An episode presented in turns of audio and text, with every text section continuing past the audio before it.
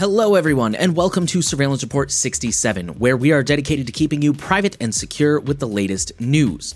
This report will recap some of the most notable events in the last week, including some updates on the Log4j vulnerability that I'm sure you've been hearing a ton about, the announcement of a Tor VPN, which we will get into.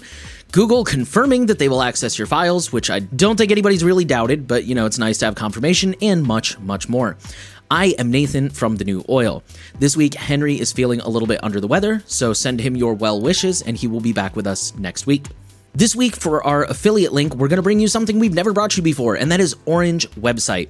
This is a website hosting provider based out of Iceland.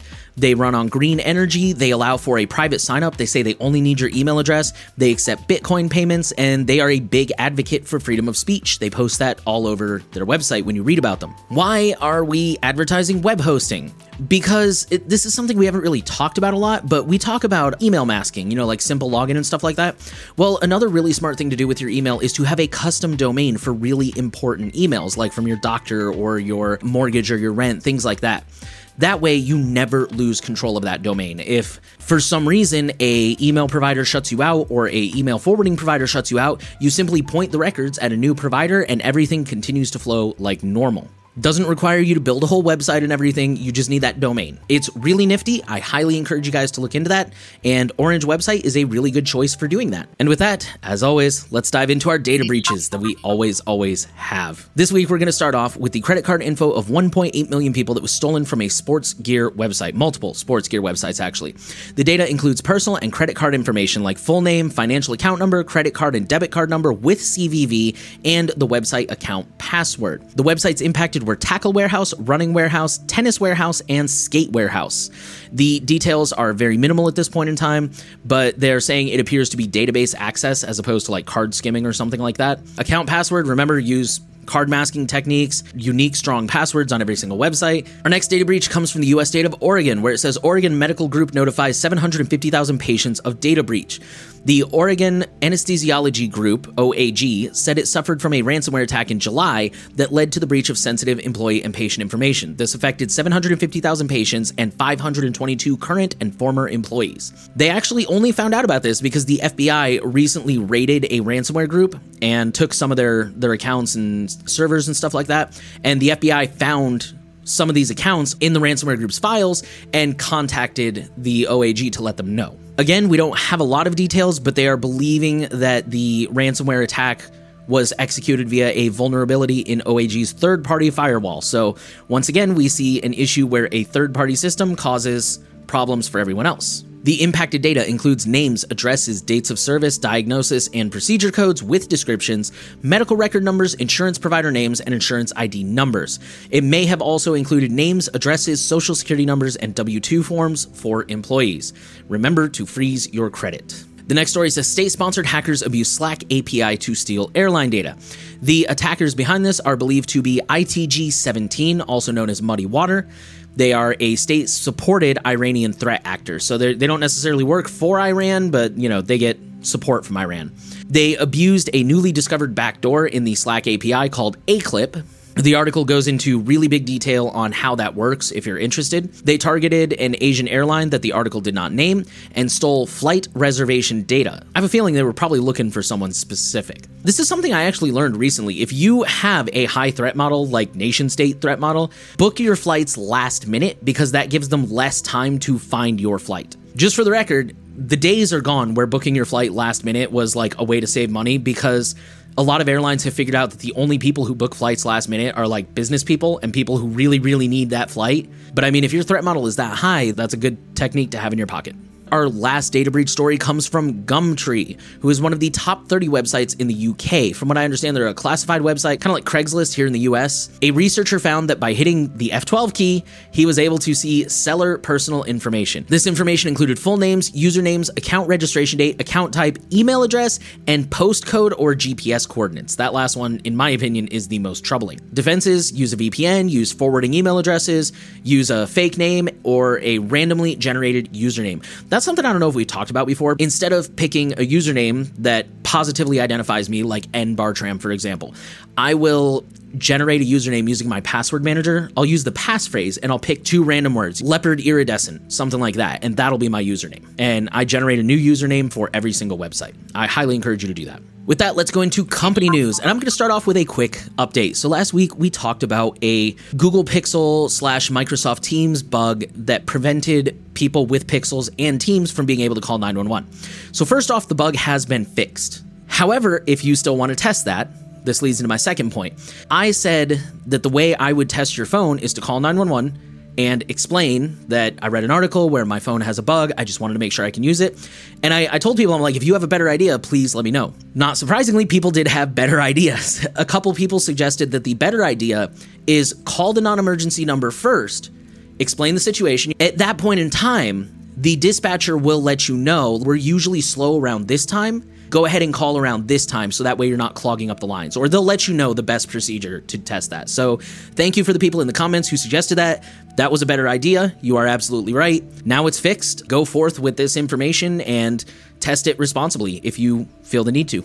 Moving on to other Google news, Google Calendar now lets you block invitation phishing attempts. So, up until now, Google Calendar, when people would invite you to an event, it would kind of automatically add that event to your calendar and some attackers figured out a way to use that for phishing. Google has finally allowed you to change the settings so that you can be more selective on which events are automatically added to your calendar. Needless to say, we do not encourage you guys to use Google, but sometimes you have no choice, like we use it at my day job. So if you do use Google for whatever reason, be sure to check on this setting and disable that so that it doesn't automatically add things and you have to choose to add them to your calendar. Our last Google story comes from Google Drive. The headline says Google Drive could start locking your files. This title's a little bit misleading, but it's still worth knowing about. I'm going to read the quote. Google has announced a new policy for cloud storage service Drive, which will soon begin to restrict access files deemed to be in violation of the company's policies. It will restrict access for other people. So, in other words, you can't share these files if they determine that these files are against policy. You will still have access to them. They're not going to delete them, they're not going to stop you from accessing them, but you won't be able to share them and other people won't be able to access them. Continuing the quote, in the policy document, Google explains that it may make, quote, exceptions based on artistic, educational, documentary, or scientific considerations, unquote. There is a review process if you think they've unreasonably locked your stuff and you say, well, I want to share this. They haven't really been super transparent. I know, very surprising from Google about how long this review will take, what they're going to review for, or even how they handle misclassifications. Henry pointed out the good reminder here is that Google has access to all of your files in Drive, and this is them admitting it. So personally, I wouldn't trust them, especially with more sensitive stuff. I can't believe that there are companies that just have a Google sheet full of passwords and stuff like that. I've seen it multiple times. I know it's a thing. This is your call to move to end to end cloud providers. Techlore has a whole video on them. There's some really good choices out there. With that, we will move on to Apple, who has removed all references to their controversial child sexual abuse material scanning feature from their child safety webpage. I'm going to quote the article Apple has quietly nixed all mentions of CSAM from its child safety webpage, suggesting its controversial plan to detect child sexual abuse images on iPhones and iPads may hang in the balance following significant criticism of its methods. Unfortunately, this article was updated. At the bottom, they said that in a statement to The Verge, Apple has not changed their plans. Their spokesman said they're still going to roll it out. They're just taking more time to ensure that they do it right. Uh, those are my quotes, not theirs. I would say keep pushing, because maybe they are reconsidering and they just don't want to admit it. There is some good news though. iOS 15.2 is out and it brings with it the app privacy report. I've mentioned this in a previous episode. I was talking about it and I said that I look at it, and it was kind of hard to read. It was kind of like reading a server log. But with this new update, it's actually really cool. They have overhauled it so now it's very easy to read you do still have to do a little bit of research. So basically, what it does is it shows you like these are the apps on your phone and how often they call out to other apps. It doesn't really tell you what those calls are for. It just says, like, hey, Spotify called this IP address this many times or this link this many times. So you kind of have to go and figure out what those links are and if you want to block them. But it is a massive improvement in terms of easy to read. I do want to note iOS 15.2 also did come with one of Apple's more controversial features, which is the communication safety feature. This is the one where it will blur sensitive photos for children. So, first of all, this has to be enabled. It is not on by default. You have to designate that the account on the phone is a minor account. You have to turn this feature on. It will blur sensitive photos.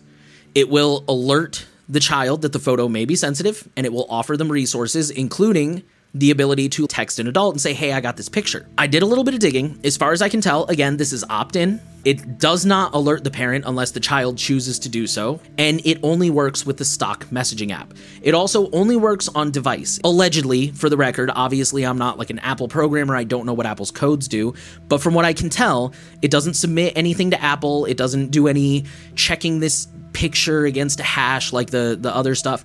It's just using machine learning on the device to say, "Hey, this might be potentially sensitive. Are you sure you want to look at this?" I'm not saying that I think this is a good thing and I'm not trying to defend it. What I am trying to defend is I know that there's going to be people out there who are like, well, I'm not going to update because I don't want that on my phone, which I understand. I don't want it on my phone either. But given the fact that updates also frequently come with security updates, I think the lesser of two evils is to go ahead and update this because theoretically, if you never designate your phone as a minor and you never enable this feature, you don't really have anything to worry about. Our next story comes from Facebook, and it's weirdly positive. It says Facebook disrupts operations of seven surveillance for hire firms.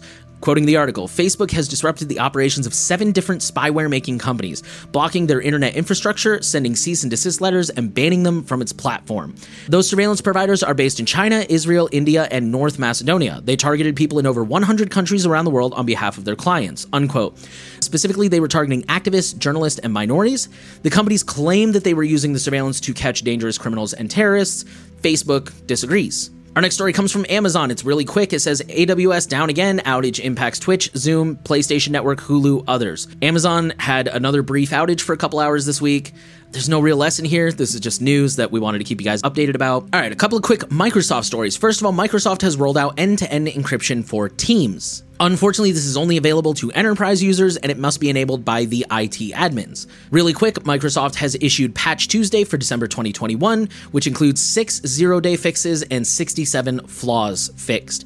Patch Tuesday is the second Tuesday of every month, and that's when Microsoft pushes out pretty much all their updates. I just like to remind everyone if you're using Windows, make sure you check for updates. Unfortunately, Patch Tuesday also came with something negative for Windows 11 users, and that is that they have once again disabled changing the default browser. So, this is kind of an ongoing thing. In Windows 11, Microsoft really only wants you to use Edge, and Firefox went out of their way to find a workaround that allowed you to make Firefox your default browser, and Microsoft shut that down. So now Edge is the only browser again. The article does say there's a program called MS Edge Redirect I don't know anything about this program. This is not an endorsement. I'm just letting you know. One thing they cite as a downside is it has to run in the background 24 7. Currently, if you're a Windows 11 user, you may want to look into that. Again, I haven't looked into it. I'm not vouching for it, but that might be one way to get around it. Let's talk about Grindr. Grindr is a dating slash hookup app for gay, bi, trans, and queer people, and they have been fined 7.1 million US dollars by Norway's Data Protection Authority for passing user data onto advertisers without consent. The fine was originally $12.1 million, but it was reduced partially because the company actually like makes less money than they said they did, and these fines are based on uh, percentages of global income.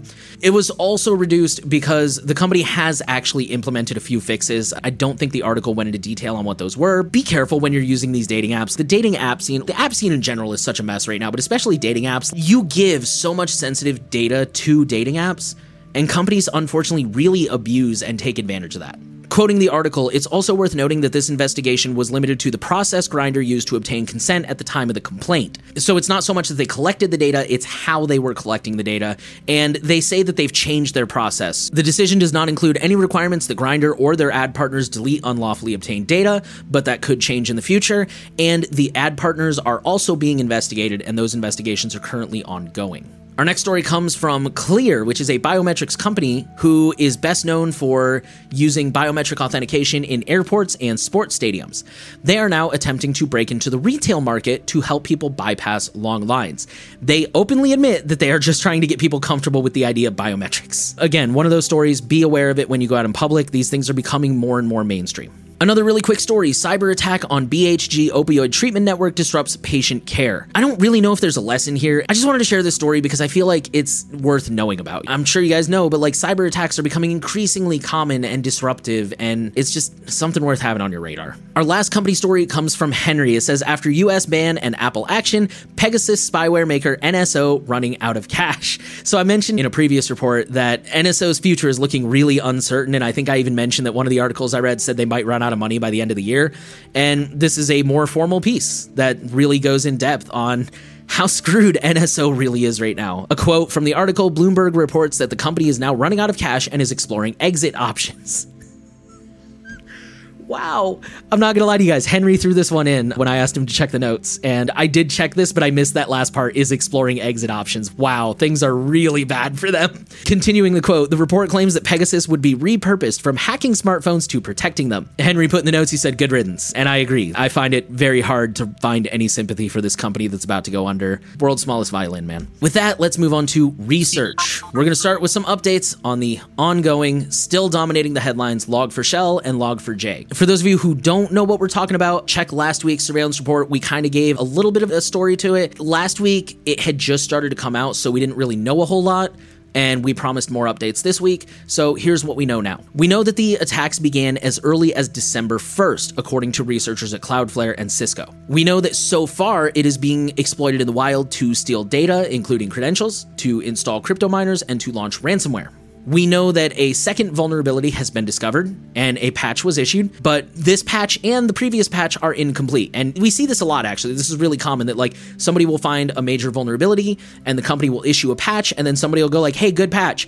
Here's the way around your patch." Just kind of expect that that it's it's probably going to be several patches before we get a good handle on this thing because that seems to be the case a lot of the time. CISA, which is the American like Computer Security Administration, they have ordered all government agencies, including civilian agencies who work for the government, to patch by Christmas Eve. Bleeping Computer has published a list of vendors and products that are vulnerable who have published advisories on what to do. So if you're kind of sitting here and you're like, well, is there anything I can do other than twiddle my thumbs and wait? Go check out this list. And if you have any of the products on this list, check their advisories and see if you can implement any of their recommendations. And this happened right before I started recording, actually. Apache has released another patch for Log4j. Like I said, every time these patches come out, expect that somebody's going to find a workaround, but we'll see how that one fares and we will let you know next week. Our next research article is called Bugs in Billions of Wi Fi Bluetooth Chips Allow Password and Data Theft. Quoting the article, researchers at the University of Darmstadt, Brescia, CNIT, and the Secure Mobile Networking Lab have published a paper that proves it's possible to extract passwords and manipulate traffic on a Wi Fi chip by targeting a device's Bluetooth component. Basically, modern devices have separate components, like you have a separate Wi Fi chip, a separate Bluetooth chip, but they do share certain resources, like the antenna or the spectrum, which is what allows for these attacks because they can get into those shared resources and then branch out from there.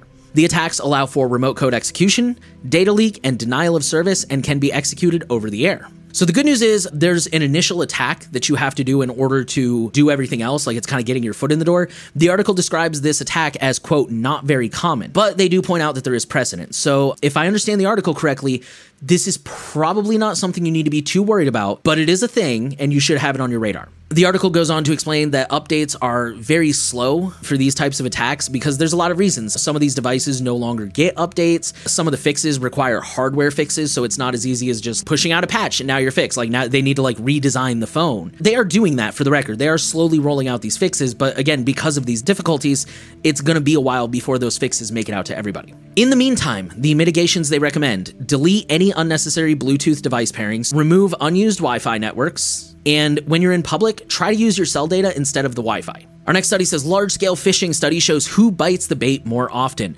This is just one of those uh, really interesting papers that has a lot of statistics. It was conducted by ETH Zurich and an unnamed company. Participants were not informed. They targeted 14,733 participants over 15 months. Again, there's tons and tons of statistics in here. I highly encourage you guys to go read the article, but here are some of the interesting things that jumped out at me. Younger and older people had the highest click rate. When they say younger and older, based on the chart, I think they meant 18 to 19 and 50 to 59. Ages 20 through 29 had the lowest, and actually ages 18 to 19 had really, really high click rates. This is kind of anecdotal. I grew up with Windows 95 and Windows Vista came out when I was in high school. So I grew up knowing how to troubleshoot a computer. Even just simple things like learning how to turn it off and turn it back on, learning how to clear the cache, learning how to use the, the command line for simple things. Those were kind of things that were just expected of you back then. Whereas kids these days are growing up in technology that just works, which I think is great for accessibility. But the problem is it kind of robs people of understanding the technology itself. I was at a conference one time, and one of the keynote speakers straight up said that he had like statistics and research to back him up. I, I, don't remember the numbers, but I remember him saying kids, for example, when they go to YouTube, they don't think about the tablet that's connected to the Wi Fi and the router that's connecting to Google and pulling the video from the servers, and somebody uploaded that video and somebody's maintaining these servers, and there's a physical computer somewhere that's storing the video. Like, they don't think about any of that because they're just so naturally immersed in this world where again, technology just works. They don't have to think about it. So all they know is like, I open the YouTube app, I click the button, and I watch the video. So unfortunately, that's kind of coming back to bite us. Now, younger kids are not familiar with things like phishing and malware and things like that. They're just not as tech savvy as you would expect them to be, having grown up around technology their whole lives. Anyways, I found that interesting and I wanted to share that with you guys, and it seems like this study is backing all that up. Moving on to some of the other interesting findings gender made no difference, everybody was equally likely. People who fell for the phishing attacks fell for it multiple times, about 30% of the time, actually. They fell for it again. They also found that training made very little difference despite other research saying that it does. One interesting thing is the article speculates that crowdsourcing the detection of phishing is very possible because 90% of the employees reported these suspicious emails. Whereas systems only caught 68% of the phishing emails, 79% if you include spam. Yeah, the system can only block so many emails. It's really up to people to be alert and be aware and maybe even report them and let people know. Again, this article is just full and full of statistics. I highly encourage you to go look at it. It was very fascinating, and there's some really good infographics that make it easy to read. The next article says a deep dive into NSO zero click iMessage exploit remote code execution. It's kind of a wordy title, but the title says it all. This is a deep dive from Google's Project Zero, which is their uh, I believe it's the research department that like looks for malware and stuff like this. They look at forced entry, which is a zero click exploit from NSO Group, and they do a real deep, deep dive into it. If you've ever been interested in like how does this stuff work, how does it get access to my device, anything like that, this is a very fascinating read that I encourage you to check out. With that, we will move into politics. We will start off in Worcester, Massachusetts, who has banned the use of controversial facial recognition technology. I'm going to quote the article Worcester has become the eighth municipality in Massachusetts to bar government agencies from acquiring or using facial recognition technology. That's pretty much it. That's just a good privacy win. Unfortunately, in Boston, Massachusetts, police bought spy tech with a pot of money hidden from the public.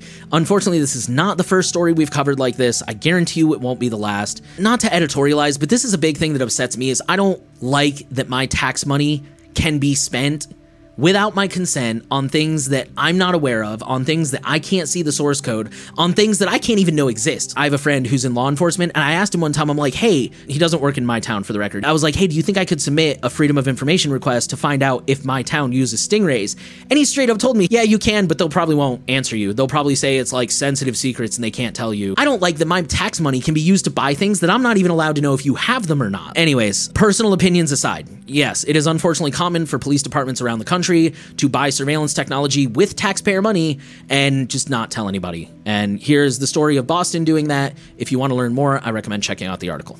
Okay, next, let's talk about January 6th. This story is an excellent example of why privacy matters. So the headline says Capitol rioters' social media posts influencing sentencing. What happened is a lot of the people who were present at January 6th made posts on social media either announcing their intention to go or after January 6th was over with, they were basically celebrating on social media. And now it's impacting their sentencing. For those who don't know, in the US legal system, the jury decides if you're guilty or not but the judge decides the sentencing. And the judge takes in a lot of factors like are you a repeat criminal? How severe was the crime? Was the crime premeditated? Do you show remorse? That's a big one. Like if you show remorse, the judge is more likely to go easier on the sentencing. And the judge has basically straight up said to all of these people, you know, you're making it almost impossible for me to go easy on you, right? Because you went and did this thing, and now you're posting on Facebook and being like, woohoo, that was awesome. The reason I think this is a good example of why privacy matters is Many of the people who were involved in January 6th think that they did nothing wrong, but the law thinks they do. And now their social media posts are being weaponized against them for something that, again, they feel they did nothing wrong. This is why privacy matters. And you can't take it back. People who are deleting their posts are actually adding on the additional charge of destruction of evidence. What you post today could come back to bite you tomorrow, even if you think that you're doing the right thing. I just want to make it clear I'm not taking a political side. I have my opinions on January 6th. Believe me, I have very strong opinions about January 6th. I'm not trying to tell you whether it was right or wrong. This is not the place for that. And I'm certainly not trying to tell people how to get away with crimes. I'm just saying, one of the most common things we hear with privacy is, well, I'm not doing anything wrong. Someone out there may disagree with you, and it may come back to bite you.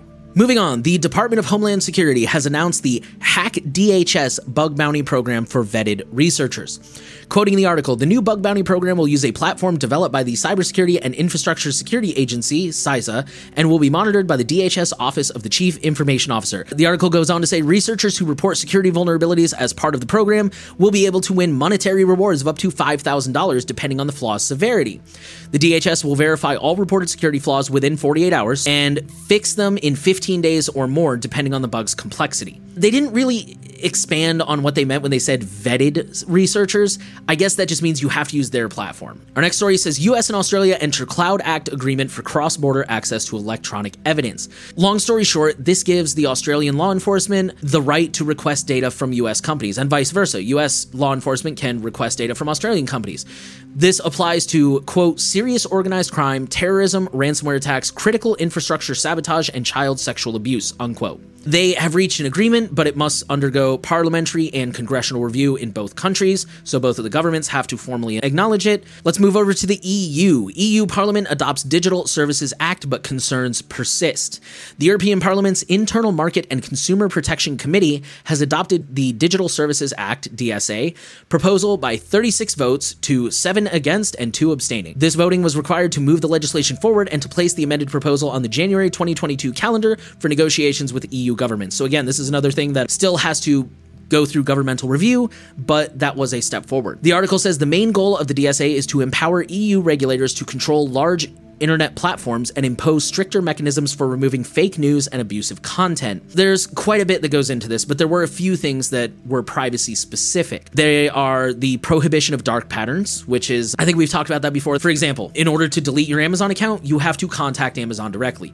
That is intentional. They do not want to make it easy to click a button and say, okay, your account's gone. They want to make you jump through hoops to try and keep you there. So that's a dark pattern. It also includes more transparency about the use of data for targeted advertising and more choice over algorithmic ranking, like your social media feeds. Of course, as the headline says, it is not without problems. The EFF points out that there's kind of a lack of enforcement. They're also concerned that it basically gives authorities a blank check to access sensitive user data under the guise of this act. In the UK, says MPs charged with analyzing online safety bills say end to end encryption should be called out as a quote specific risk factor. The Parliament's Joint Committee on the Online Safety Bill has published a quote manifesto with their findings. In short, they want the bill to do more. They don't think it's comprehensive enough. Again, there's a lot that goes into this, but here's the privacy specific stuff.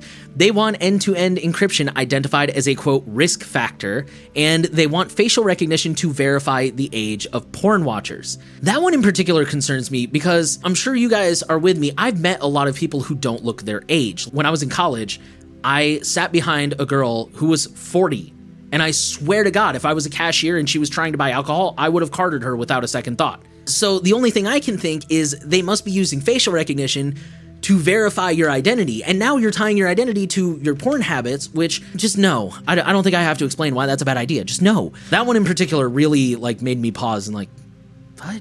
And then, of course, the article goes on to explain there's a lot of concern about the impact that it would have on free speech in general. We'll keep you guys updated on that as we hear more. So this next article comes from from what I can tell, it's like a website for open government contracts that are like open to the public for people to bid on and it says operator based location data and services for public health mobility analysis. This comes from Canada, where the Public Health Agency of Canada requires access to cell tower and operator location data that is secure, processed, and timely, in addition to being adequately vetted for security, legal, privacy, and transparency considerations to assist in the response to the COVID 19 pandemic. So basically, they're trying to get a contract for cell phone tracking for COVID. If if I understand this correctly. Canada, that's a thing. Click on the link, check this out. There's actually contact information for the official who posted this bid. Politely, please do not be a jerk because it doesn't do you any favors. Email this guy and be like, dude, we're past this. So we have some updates on Clearview AI that come from multiple countries. The first comes from Canada, where three provinces, British Columbia, Alberta, and Quebec, have ordered Clearview to stop collecting, using, and disclosing images of people without consent and to delete images and biometric data collected without permission. They have also required Clearview to stop offering services in those provinces, and best of all, the article says these are binding orders. So this isn't a recommendation. Clearview has to do this. I mean, of course, they can fight back, which they are. Clearview is claiming that they can't do that. They say, we don't have any way of determining who is a citizen of your area and who is not, so we don't have any way of ensuring that we can't collect data, so just let us keep collecting everybody. France has issued a similar order. You got to delete all your data and stop operating here. And Clearview's response to that is they're trying to claim we're not bound by GDPR because we don't have any offices in your countries. Our next story comes from South Korea. South Korea is testing AI powered facial recognition to track COVID 19 cases. This is starting in January in Bucheon. As usual, I apologize if I butchered that, which is one of the country's most densely populated cities on the outskirts of Seoul. They will use AI algorithms and facial recognition tech with more than 10,820 CCTV cameras to track infected people, who they come into contact with, and if they wore masks. Currently, there are no plans to take it to a national level. The goal is to make the tracing system faster and more efficient. Right now, they're still doing a lot of surveillance, but they're manually verifying it. And They're basically not using any AI, they're doing it all by hand. So they're claiming that this will make things, if I did my math right, like 60 times faster. I apologize my math was off there. I went to public school. There are, of course, privacy concerns. The government is claiming that anyone who's not being tracked gets their faces blurred out, so therefore it's not a privacy issue. But obviously, the system still has to identify who you are and if you're being tracked in order to determine if they're going to blur you out. They also say that the patients have to give consent for this tracking, but they say the tracking can still work via silhouette and clothes. The article points out that there are other countries who have at very least experimented with facial recognition tracking for COVID, and that includes China, Russia, India, Poland, Japan, and quote, several US states. Our next story comes from India and concerns voter ID. Okay, I'm gonna need someone from India to explain this one to me, and then I'll update you guys next week. So the headline says new voting reforms may allow linking of Aadhaar with voter ID, raising privacy concerns. So I do know Aadhaar is kind of like your national ID. This system is optional and it is opt in. Basically, what it does is it links your national ID with your voter ID. So, if I understand this correctly, you can go to vote using your national ID instead of your voter ID.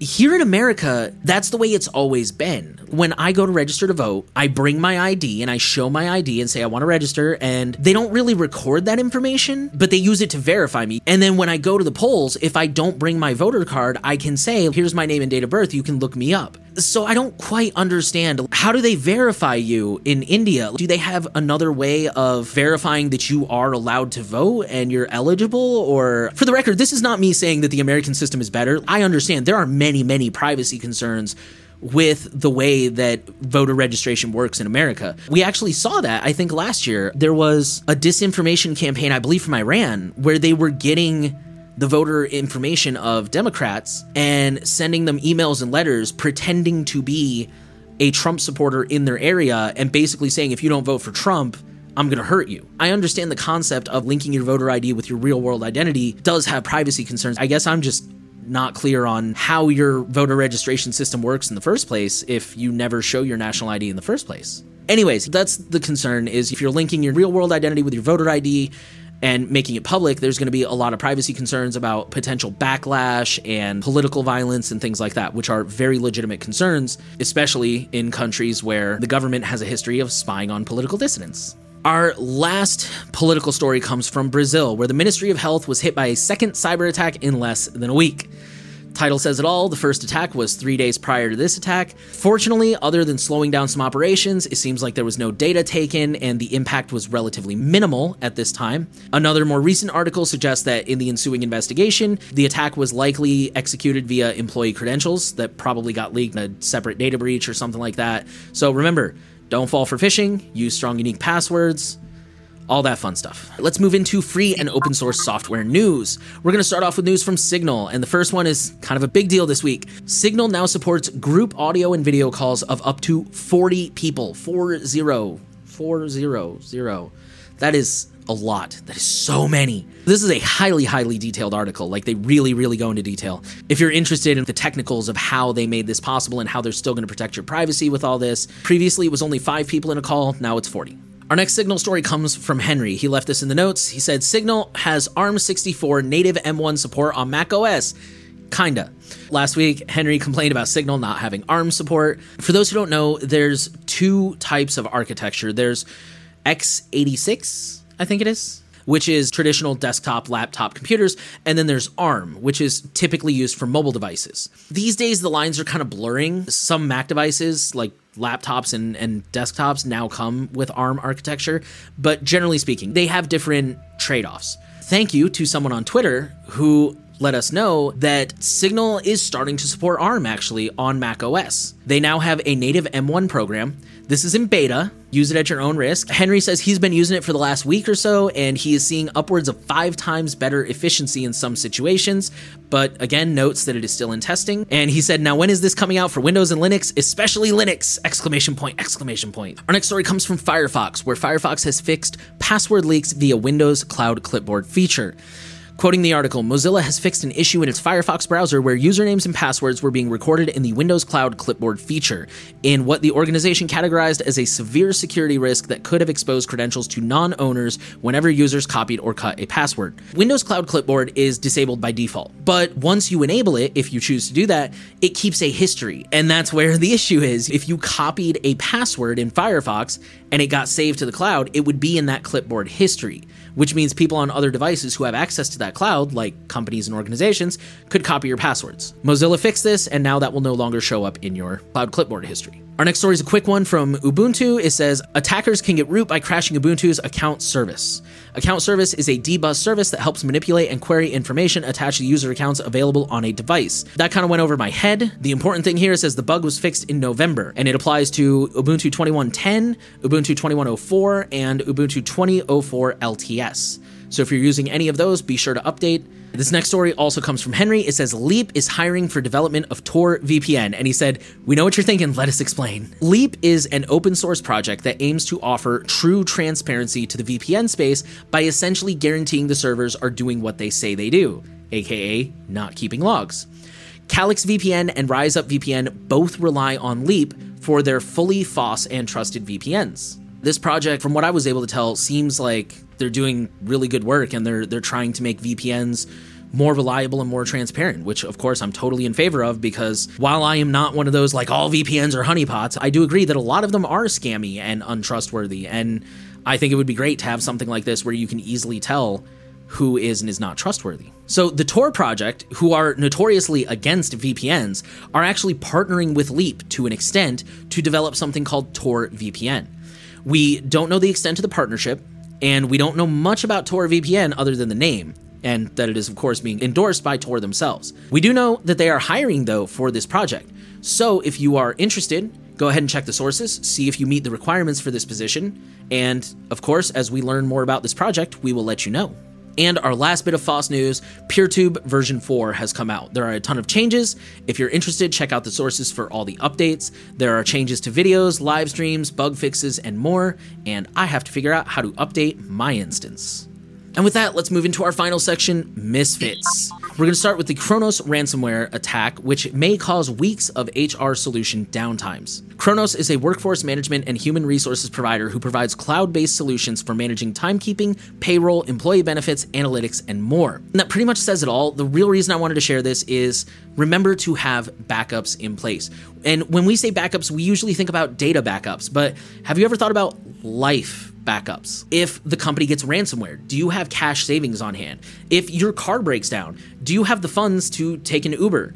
Or do you have a coworker nearby that you can get a ride with? Do you have a mechanic picked out that you trust? Because at least here in America, finding a trustworthy mechanic can sometimes be a bit of a challenge. This just goes for life in general. Always have a backup plan, especially as the world is getting more and more digital and more and more interconnected. Just do your best now to think about what could go wrong and how you can mitigate that if possible. Our next story says How Expired Web Domains Help Criminal Hackers Unlock Enterprise Defenses. The title kind of says it all, and how it happens is basically if a web domain expires, a criminal can buy that web domain and then pretend to be that person and gain access to accounts, or maybe even start posing as that person and committing crimes. Especially this week, since we plugged Orange website, this is something that's really important to think about. If you use custom domains, which I totally encourage you to do, be mindful of them. If that domain expires and somebody catches it before you do and buys it, they can do a password reset and now they've got your credentials. They could pretend to be you and email people and say bad things. If you use custom domains, be on top of those things. And if you ever let one go, make sure that you don't depend on it anymore, that you've really thought long and hard about it and all of that. Last but not least, we have a story from Proton that says how HTTPS keeps you safe but not private. And this is just a really good read that I wanted to leave you guys with. I strongly encourage you to read this. Maybe I'm reading the room wrong, but I feel like in the privacy community, there's a lot of confusion over HTTPS, specifically what it does and doesn't do in regards to privacy. How much can somebody see? What can people not see? Things like that. And this especially compounds when we start talking about the role that it plays in Tor. It can get very confusing very quickly.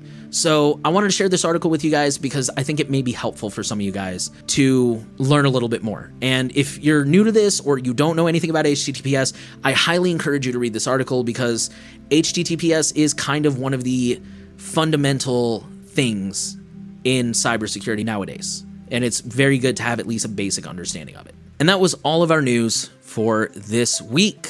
We had so many updates. We had Signal adding group calls. We had a bunch of political stuff that we will keep you guys updated on. The Log4j stuff, I'm sure we'll have more updates on.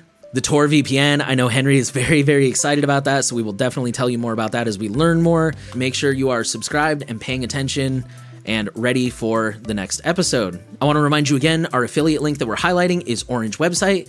They are an Icelandic web hosting company run on green energy, private sign up, Bitcoin payments. Just remember, don't let your custom domains expire or attackers can make use of that. But otherwise, yes, I think it's very wise to have a custom domain or maybe even two or three, depending on your resources and your threat model, to help maintain control of those email addresses. We want to thank you guys for listening to Surveillance Report. We are so happy to know that you're trying to stay safe out there. The last thing we want to ask of you share the podcast around. Make sure you are subscribed. Give us a rating or a thumbs up. Leave a comment. We want privacy to reach as many people as possible, and you can help us do that. Thank you again for listening, and we will see you next week.